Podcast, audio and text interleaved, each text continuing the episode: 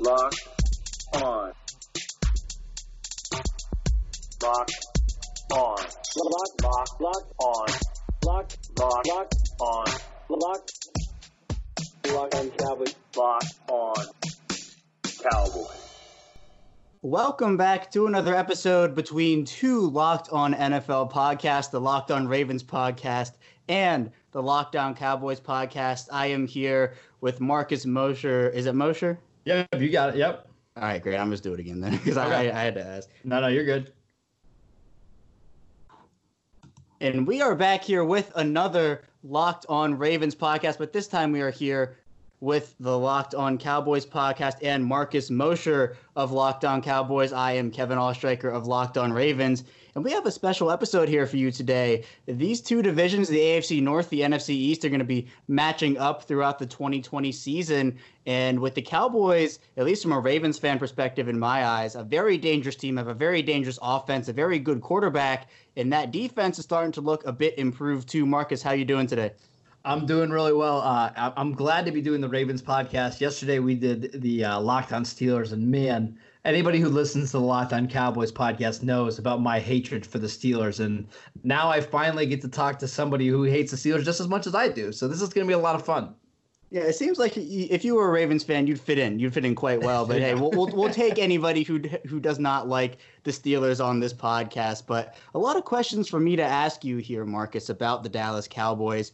And let's just start off with the most recent sporting event in the NFL, and that was the NFL Draft. The Cowboys, as I mentioned, you know, I've talked about it on my show. The Cowboys, I thought, outside of the Ravens, I think they had the best draft. They nabbed CeeDee Lamb, and that's really the move I want to talk about first because us Ravens fans, we were looking forward to maybe having CeeDee Lamb in a Ravens uniform if hmm. he got to 28 with some impossible luck. But they were thinking about the rumors have come out that maybe if CeeDee Lamb had slipped to 19, the Ravens would have maybe made a move up there. The Cowboys obviously made sure that that didn't happen. Now, the Cowboys have receivers on their roster and very talented ones at that. Even before CeeDee Lamb got on there, Amari Cooper re signed to that mega deal. Michael Gallup really seems to be underrated in my eyes, a guy who doesn't really get a lot of coverage, but I think he is very talented. Was this CeeDee Lamb pick kind of, we're not going to let him fall to the Eagles, we don't need him, but he's a luxury? Or was CeeDee Lamb someone who the Cowboys were genuinely interested in and was going to take with that first round pick regardless?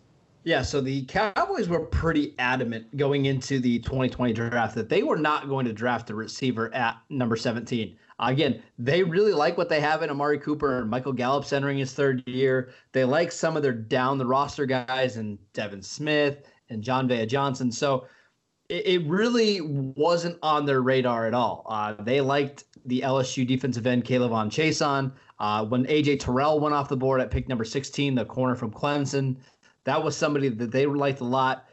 But when CeeDee Lamb fell to them at pick 17, that's where the whole equation changed because CeeDee Lamb was somebody who the Cowboys had a significant grade on. He was their number six player on their board, uh, and they just believe he's going to be a superstar. So while they needed help at cornerback and on the edge, Lamb was just too good of a talent to pass up. And it's going to be a lot of fun to see what the Cowboys do uh, with CeeDee Lamb in this offense. I, I have a feeling he's going to start his career in the slot with Gallup and Cooper out wide. You'll see some looks with Lamb outside and Cooper in the slot. Um, but this is going to be a team that lives in 11 personnel. They're going to throw the ball a lot more than they have over the last, you know, several seasons with Jason Garrett. Uh, so this is a fun offense, and I think the Lamb pick really energized the Cowboys fan base. Yeah, I mean that Lamb pick, you know, the Dallas fans, they have a lot to look forward to. Ravens receiver Hollywood Brown and Lamb are pretty much best friends. They went to Oklahoma together, and that was really what the Ravens wanted was a, an elite receiver in CeeDee Lamb, who also already had some connections with the Ravens. But then looking at the rest of the draft, Marcus, I think the Cowboys drafted phenomenally, getting Trevon Diggs in the second round. You got a guy like Neville Gallimore in the third, mm. guys who are falling, Tyler Biadasz and Bradlee Anae, guys who can make an impact on day one. I think they got phenomenal value. What do you think? Yeah, I would have to agree. And actually, one of my favorite picks in the entire draft, not just for the Cowboys, but you know, of all 32 teams, was the Cowboys grabbing Reggie Robinson, the cornerback from Tulsa, in the fourth round. Uh, Dallas wants to become a more physical press man, press zone type of team. And Trevon Diggs obviously fits that mold really well. But Reggie Robinson, Uh, a little bit of a project, maybe. Probably not going to play a lot in year one, but that's somebody who I think the Cowboys believe has starting potential. Their general manager, Will McClay, uh, said that that was his pet cat of the draft. Uh, so when you add in Reggie Robinson with Gallimore and Diggs, and then Anae, uh, like uh, like you mentioned, it's a it's a really fun draft class for the Cowboys. Yeah, for the Cowboys, I think that this draft really it was really good, and what the Ravens pride themselves on is getting that depth and getting that talent. The Cowboys did exactly that. They let the board fall to them, and CeeDee Lamb, you know, that talent falls right into their laps. You don't pass on it. You have a guy like Trevon Diggs falls in their lap. You don't pass on it as well. I think they did a phenomenal job with this draft. But moving on, Marcus, to what the Cowboys did in free agency this offseason, how would you grade their offseason with what they did to improve their roster? It's tough because I think they lost one of the best cornerbacks in the league in Byron Jones, and I, am not sure how they're going to replace him this year. Even after drafting Diggs and Robinson, uh, Byron's is simply one of the best corners in the league, and that's tough to replace. So, keeping that in mind, I do like for the most part what Dallas has done. They brought in uh, some veteran leaders who can kind of fill roles in the meantime until Mike McCarthy and Mike Nolan can get their guys uh, on both sides of the ball. So Gerald McCoy, I think that's maybe a slight upgrade over Maliek Collins, who they lost in free agency. They brought in Dontari Poe to give them some size in the uh, defensive line. Uh, they signed Ha Ha Clinton-Dix, the former safety from the Bears. He gives them some playmaking ability. Uh, and then, you know, they they were a team that got, you know, they're probably going to pick up three or four compensatory picks by losing guys like Jason Witten and Jeff Heath and Maliek Collins. Good players, but not necessarily franchise players. So, overall a pretty solid uh, free agent you know crop for the Cowboys. Nothing spectacular. It's not like anybody's going to be calling them off season off season winners because of what they did in free agency, but I think they did enough to allow them to draft the best players available in the draft. So they didn't have to reach for um, you know a, a, certain position in the first round. They could take CeeDee Lamb and feel like the rest of their roster was set. So overall, a pretty solid offseason for Mike McCarthy in his first year with the Dallas Cowboys. Yeah, I think so too. Obviously, losing Byron Jones, you can't understate how much that hurts. You know, one of the, I guess, defensive leaders on that team, especially with his play. But you look at what they did in the offseason, I think that, you know, they lost a few pieces, but overall, I think they built that roster back up, and I think that they're definitely going to be in the running for the NFC East title once again this year. But we have to talk about this quarterback position here, Marcus, mm. because there's Dak Prescott on the roster. There's been a lot of speculation as to are the Cowboys going to sign him to this long-term extension. Dak Prescott wants $40 million a year. There's been so much that's come out about him and his contract with the Cowboys. The the Cowboys obviously signing Andy Dalton just a few days ago. How does that move impact what the Cowboys might do with Dak Prescott and his contract situation? It doesn't. Uh, they brought in Andy Dalton to be a backup to help with Dak Prescott, but not replace him. Uh, Dalton's getting just $3 million guaranteed from the Cowboys. Uh, he knows he's at the stage of, it, of his career where he's no longer going to be looked as, uh, you know, as a franchise quarterback.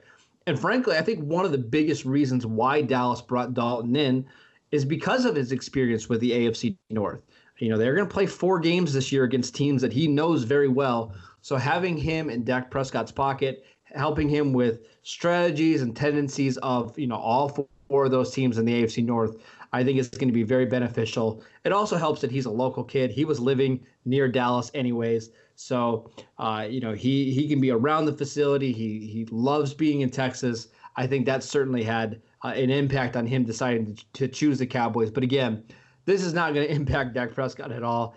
Dallas will eventually get Prescott signed, probably closer to that July 15th deadline.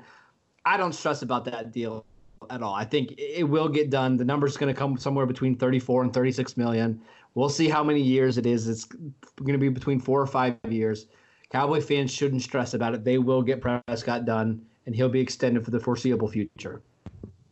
Yeah, I think so too. With Prescott, you have a very talented quarterback. You know, these quarterbacks, they don't come along very often. Dallas, they know what they're doing. They're going to get their guy locked up. Another guy who the Dallas Cowboys signed to a pretty lucrative deal, as we mentioned a little bit earlier, Amari Cooper mm. signed that five year, $100 million contract, turned down more money from the Washington Redskins, as rumors have it, as rumors say, to good things about the Cowboys organization, some not so good things about the Redskins organization. But you look at Amari Cooper here, Marcus. Was that lucrative deal worth it for the Cowboys? Absolutely. You look at what Dak Prescott did before he got Amari Cooper compared to what he was after. Uh, and it's it's noticeably different. I'll, I'll, Dak Prescott is a significantly better passer with Amari Cooper on the field. And listen, with the way the NFL is structured today, it's all about how well your quarterback can play. So why not give him every possible weapon to succeed? I think Amari Cooper is a fantastic receiver. I know some other people have complaints about him that he's maybe not an alpha dog and maybe he doesn't play through injuries well enough. I don't really care. I, I, think he's one of the best route runners in the league. I think he's a fantastic fit for Dak Prescott. Uh, I would have paid him that same amount of money. And listen, here's the beauty of the, the deal Dallas made with Amari Cooper. They can get out of that deal in two years with no guaranteed money left. So if we get to the 2022 offseason and Dallas wants to leave and they want to pay Michael Gallup instead – they can do that. They'll have that'll, that'll, be their prerogative. If they think Gallup's at a you know higher point of his career than what Cooper is at that stage, they can do that. I don't anticipate that happening because I think again I think Amari Cooper is a star. I think he's a perfect perfect fit for Dak Prescott, uh, and I think yeah he he's absolutely deserving the, of the money that he got this offseason. I think so too. Sometimes I think people get this misconception that you know paying receivers a bunch of big money really just cripples the roster in other areas. And while it might, from a financial perspective, when you have the clear stats to back up that Dak Prescott really does well and a lot better with Amari Cooper on the field, you have to take that into account. So Dallas got their man. They signed him to a contract that they thought he was worth. And so I think that that was a good move for the Cowboys as well. But finally, here, Marcus, before we head into our break, I wanted to talk to you a bit about the Dallas Cowboys and that defense. As you mentioned, they lost Byron Jones and a bunch of other pieces, you know, smaller pieces. How do you think this defense is going to do come 2020? It's not going to be great. That's that's about as good as I can say. I think this is a defense that ranked inside the top 10 last year in points per game. But anybody who actually watched this team realizes that that's a little bit of smoke and mirrors. They are a talented group that didn't play that well last year. Uh, I do think the Byron Jones loss will hurt. Uh, I think Dallas's goal this year isn't necessarily to be you know, in the top 10 of points per game on defense. I think the goal is to create more turnovers. And I think they're going to be a much more aggressive defense by blitzing more. Uh, I think you're going to see multiple fronts from the Cowboys. I think you're going to see things to help free up guys like Demarcus Lawrence and maybe Aldon Smith on the edges. So they're going to be trying to be turnover, you know, prone. They're going to try to get as many uh, takeaways as possible. That may lead to some big plays down the field. Uh, but I think that's a, a trade off the Cowboys are willing to make to make it, uh, you know, as they rebuild this defense. Um, you know, really quickly, one of the best things that the Cowboys could do this offseason or this upcoming season, if they can get a healthy Leighton Vander Esch and Jaylon Smith back to the level that he played 2018, this defense will be dramatically better than it was last year. Jaylon took a step backwards in 2019. Leighton Vander Esch missed most of the season with a neck injury. Together, those were that was a big problem for Dallas they can get better linebacker play this year, they'll be a significantly better defense. Yeah, that linebacker crew. I mean, if you get those two guys healthy, they will be phenomenal. I think with with those two guys, and they're young, they're athletic. They both bring different skill sets, but I think that they together, if you, as we mentioned, if you can get them to that high level, the Dallas Cowboys will be a much improved defense, and I think a much improved team. But we're gonna head into our first break here. And when we get back, we're to be talking about some Ravens football, so stay tuned for that, and we will be right back. Just wanted to remind you guys that today's episode of the Locked On Cowboys podcast is brought to you by Built Bar. Built Bar is the best tasting protein bar that you will ever have. I can promise you that. It's hard to even explain just how good Built Bars are. Uh, I tried the peanut butter one the other day and was just blown away by how good it was. Did not taste like a protein bar at all. I swear that you're eating a candy bar, and that's just how good it is. Uh, the best part about Built Bar is they're fantastic for you. They have an amazing combination of low calories, high protein, and low sugar. There's no crazy additives. If you want to experience a Built Bar, and I highly, highly recommend that you do, go to builtbar.com and use promo code locked on and get $10 off your first box at builtbar.com. And we are back here on the Locked On Cowboys, Locked On Ravens crossover edition of the podcast. I am here with Kevin Oestreicher from Locked On Ravens. And Kevin, man, I've got a lot of questions for you. Um, but let's go ahead and start with this one. I personally think the Ravens have the best overall roster in the NFL. Just not a lot of holes on that team. But if there is one or two positions that could potentially trip up this Ravens team in 2020, where are they at? Is it on the offensive line after Marshall Yanda retired? Is it at edge rusher as you're still looking for guys like Tyus Bowser and Jaylon Ferguson to develop? Where are the spots that could be troublesome for the Ravens in 2020? I, th- I think you nailed it with the edge rusher. I think the Ravens they want to get a little better at the edge rusher position. Now they didn't address that in the draft, and I think that that has a vote of confidence with Tyus Bowser and with Jalen Ferguson. But what you have to look at is the Ravens on their roster right now. Realistically, they only have three edge rushers that made an impact in 2019. And if nothing changes, maybe you get John Daka, who was the FCS sack leader in 2019 out of James Madison. He signed with the Ravens as an undrafted guy. So maybe he's the next, you know, great Ravens undrafted free agent. But I think they could do a lot by adding a veteran to that room. I've mentioned three guys on my show before. I think Pernell McPhee, somebody who played in Baltimore last year and in limited time put up a lot of numbers. Season ended up falling a little bit short, got injured, had an arm injury, but he was one of the Ravens sack leaders throughout the entire season. Now, the Ravens as a whole didn't really rack up the sacks. Matthew Judon was their leader with nine and a half. But McPhee put on a show in limited action. And I think that he could be somebody who knows the system. And with the coronavirus, you know, wreaking havoc on a lot of the world and doing a lot of things with the sports world, maybe the Ravens want to have that continuity and they bring back McPhee. I think Clay Matthews, an option who got cut by the Los Angeles Rams in the offseason. There were reports that he actually was close to signing with the Ravens last offseason, ended up wanting to stay a little bit closer to home in Los Angeles. So that's why he ended up going to the Rams. And then Terrell Suggs, you know, the homecoming, something that potentially could have happened had the Chiefs not snagged him up and he went on to win that Super Bowl. But I think if you had to pinpoint one area, I think it would be edge rusher. Yeah, I think that makes sense. Uh, you know, Baltimore is always great at coming up with pass rush and you know the scheming it open. So I, I feel confident that Baltimore is going to eventually figure that out. Um, Kevin, I have some rapid fire questions for you. So let's go ahead and get to some of these really quickly. Uh, right guard, that's been you know an issue over the last couple of years. Uh, they had drafted Ben Powers last year from Oklahoma. They drafted Ben Bredeson this year from Michigan. Who fills into that spot this year? I, I do believe it's Powers. I think the Ravens, with Ben Powers, they drafted him with the idea of kind of redshirting him. So they let him sit behind Marshall Yanda for a year and say, hey, look, we're going to get you into this position where you're not going to play a lot, but you're going to have one of the best right guards to ever do it, kind of in your back pocket as a guy who you can take out and say, hey, how do I do this? How do I do that? And you're going to learn behind him. And then if he does retire, we have you under him for a year, and that's our plan. I think that Ben Bredeson has a very good shot to start in this rookie in his rookie year for the Ravens. I think that would be more at, at, the left guard position. However, there have been reports that he might move to center. The Ravens and their starting center Matt Skura suffered a really gruesome injury against the Los Angeles Rams. He tore his ACL, MCL, PCL, and dislocated his kneecap all on the same play. So not really what you want to hear out of a guy who really improved from a starting center perspective. But for the right guard position, I think Powers is going to be the guy to fill in. All right, uh, let's go to receiver. Uh, obviously, everybody knows about Marquise Brown, but people may have forgot that they actually took another receiver in the third round last year as well. Miles Boykin, uh, is he still projected to be the wide receiver two this year for Baltimore? I think he will be the wide receiver too. Boykin is a bigger guy, also has a lot of speed. He and Lamar Jackson and the Ravens quarterbacks in the preseason, they tore it up. And then once the regular season kind of came and, you know, real football started to be played, Miles Boykin kind of disappeared, only had 13 receptions for 198 yards and three scores. But he showed flashes of being able to get open deep, being able to block really well. He, he is probably the best blocking receiver on the Ravens roster. He is a very good stalk blocker. He will stand cornerbacks up at the line. I think that he will be opposite of Marquise Brown come week one. But then you have Devin Duvernay, who was drafted in the third round by the Ravens. You have James Proche, who was in the sixth round. Willie Snead, another guy who you can put in the slot. Although I think he's going to transition more to an outside role, but I still think Miles Boykin is the guy at number two.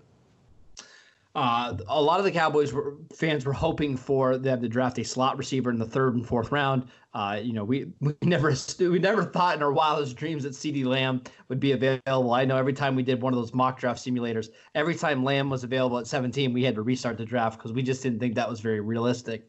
Uh, but a lot of the guys that we were talking about, you know, late day two, early day three, uh, Baltimore actually drafted two of them Devin Duvernay from Texas and James Proche from SMU. Uh, what do you expect from Duvernay this year with the Ravens? Yeah, I love Devin Duvernay. I had him projected to the Ravens in multiple drafts, anywhere from the third to the fifth round. The Ravens obviously snagging him in in the third round. But for me, what I love about Duvernay is he has great speed. His hands are phenomenal. He he literally doesn't drop anything. The reason the Ravens went out and got Devin Duvernay and James Proche is because they hold on to the football. They don't run before the football's in their hands and they kind of, you know, lose sight of the ball. They will track the football, make sure it's in their hands, and then run with it. Sometimes with receivers who are a little bit antsy, you see them kind of turn their head away from the football, don't really see it get in their hands, and the ball is dropped, and maybe they're open 10 yards down the field. They could bring it in for six. With Duvernay, he's not like that. I also love that he's kind of built like a running back. He's 5'11, 202 pounds. He's super physical. He can also make you miss a bit. So I think that with Duvernay, his skill set fits what the Ravens are doing. They want to build a track team, but they also want to make sure that when Lamar Jackson throws the football, it's going to get in their hands and stay there. One more offensive question. Um, last year, Mark Ingram was fantastic. Baltimore drafted J.K. Dobbins at the end of the second round. Uh, they had Gus Edwards, who I I'm always impressed with every time I watch Gus Gus Edwards play. I always think he's really underrated. Uh, but Justice Hill, somebody that was drafted by Baltimore last year, where does he fit into this equation now? Because of all the running backs I just mentioned, he probably has the most juice of all those guys, the most home run speed. Is he still part of the Ravens' future? Uh, you know, in that running back room. You know, for this for this question, there have been conflicting reports, but Eric DeCosta has made it clear that he wants all four running backs to be heavily involved come 2020. And I think that's exactly what they're going to do. With Justice Hill, you have a guy who rushed for 225 yards on 58 rushes, scored twice. I mean, he is just lightning in a bottle. When he gets the football, he is electric. He has so many moves in his array that he can just pull out at any given point. He's fast. He's able to do a lot of different things with the football. You mentioned Gus Edwards. I am also very impressed with what Gus Edwards has been able to do after coming out of Rutgers as an undrafted free agent. Really helped the Ravens in 2018 when Lamar Jackson ended up replacing Joe Flacco. Flacco. He was the guy for them. And they brought in Mark Ingram, as you mentioned. J.K. Dobbins there. Sometimes for running backs, that can be a lot. And maybe you have three active, one inactive. But I, with the roster expansion, I think that the Ravens are going to have all four of these guys active. The Ravens love their depth. They love to have guys fresh for all four quarters. We've seen that in the secondary with their three cornerback rotation. They're very deep there in the secondary and also with safety. So I think that all four guys are going to be active. I think Justice Hill is going to improve quite a bit in 2020. And I think part of that's because I think he's going to get a little bit more opportunities. Like I said, this is just a, an incredibly deep roster we're talking about the fourth running back. We're talking about down the roster guys like Devin Duvernay. Just, just an incredible roster. Uh, really quickly on defense, I think Baltimore has a lot of big name guys uh, between you know Calais Campbell, obviously now with uh, Patrick Queen, Matt Judon, Marlon Humphrey, Earl Thomas, Marcus Peters. Um, but two guys that I think are underrated, and I would love to hear your thoughts on them. Uh, Chuck Clark and Tavon Young. I know Tavon's been banged up a little bit over the his career, but tell me or tell the listeners about those guys and what you expect from them in, in 2020. Sure, yeah. Well, I'll start with Chuck Clark. Chuck Clark has been a guy who's been very underrated since coming out of Virginia Tech. And he was a late round pick and didn't really get a ton of playing time. The Ravens signed Tony Jefferson a few years ago to hopefully be what they thought was going to be their strong safety of the future. And him paired with Eric Weddle had a decent few years. Eric Weddle obviously departed and is now retired. They put Earl Thomas in his place. And with Tony Jefferson, it just really never worked out. He was mm. somebody who couldn't do a lot in coverage when he was asked to do it. He's a great hard hitter. He's a run thumper, but he was asked to cover tight ends. He was asked to cover running backs out of the backfield. And it was just he was getting beat. He also had that injury in week five against the Pittsburgh Steelers in 2019, where he tore some knee ligaments and he was out for the year. What the Ravens were planning to do was to insert a tandem of Chuck Clark and DeShon Elliott to be the strong safety to play deep and to play back. Well, DeShon Elliott gets injured the next week and is out for the year. So Chuck Clark assumes all this responsibility. He gets the green dot on his helmet which he helps relay calls to all the other defenders. Earl Thomas, a funny story. Earl Thomas in training camp when he came in, he after one of the meetings came out and was like, "Well, why am I here? This guy Chuck Clark is one of the smartest football players I've ever met." Mm. And that just speaks to his football intelligence and what he's been able to do the Ravens employ him in a dime linebacker set, though. What they do is they like to play him up on the line, something where the Ravens didn't necessarily need to draft Patrick Queen and Malik Harrison. They did it so they can play more base defense looks with two inside linebackers on the field. Now that allows Chuck Clark to come back and play deep while also having a ball hawk in DeShon Elliott And then you mentioned Tavon Young, the 5'9, 185 pound cornerback out of Temple. He has been banged up, as you mentioned, has only played in two years out of the four that he potentially could have played for the Ravens. He missed the 2017 season with an injury and also the 2019 season with an injury. So he's only played in two seasons. But when he's on the field, he is one of the best slot cornerbacks in the NFL, in my opinion. Super twitchy, is able to keep up with receivers, is able to make good plays on the football, very instinctive. And I love what Tavon Young brings to the field. He's very scrappy. He forces a lot of fumbles, and he also had two touchdowns in 2018. He was a guy who was always around the football, always comes up, tries to make a play in the run game if it's there. He's very good at doing what he does. And with slot cornerbacks in this day and age, you need a good one to succeed. And the Ravens, I think they have that. I'm excited to see Tavon Young come back. I, I know he got a decent sized contract from Baltimore last year. Uh, I, I, hope he's healthy because he is a really good player uh, when he's out there. Guys and gals, start the competition today with people important in your mom's life. Mother's Day is her Super Bowl, so celebrate this Mother's Day by scoring her her favorite gift of the day. Your mom will be able to travel in her mind to exotic India, sample the food, and laugh at the perils of raising a teenager in 1950s India through a new book of fiction called The Henna Artist.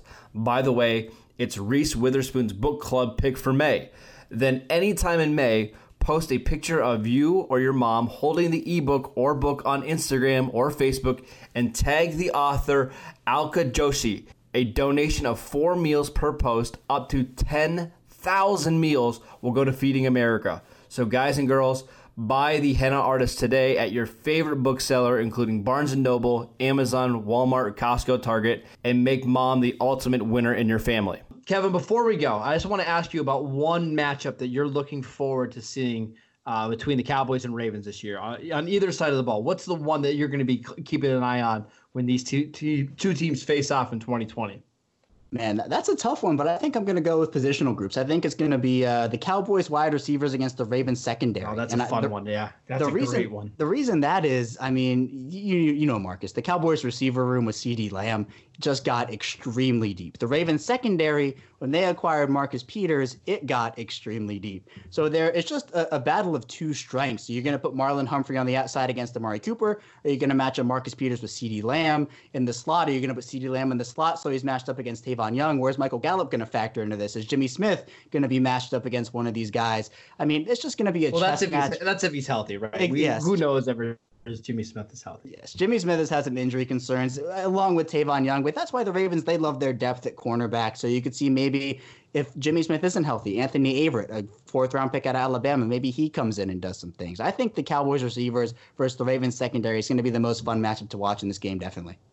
You know what I'm not excited for is to watch Earl Thomas play against the Cowboys again because every time Dallas plays Earl Thomas, it ends up being a two or three interception game for him, and he ruins their game. So uh, not looking forward to that, but I am looking forward to, to watching the Ravens this year. Uh, Kevin, why don't you tell the people where they can find you and your work? For me, I write for Ravens Wire, the USA Today's blog for the Baltimore Ravens. So that is Ravens Wire. I also have Twitter at Chaos Record 34, and the Locked On Ravens Twitter is at Locked On Ravens. And I'm at Marcus underscore Mosher. You can listen to me on the Locked On Cowboys podcast. I work for the Raiders Wire, so that's a kind of interesting combination between the Cowboys and the Raiders. Uh, but it's always fun. Uh, Kevin, we look forward to seeing you this season. Best of luck, buddy. Thank you. Do you as well.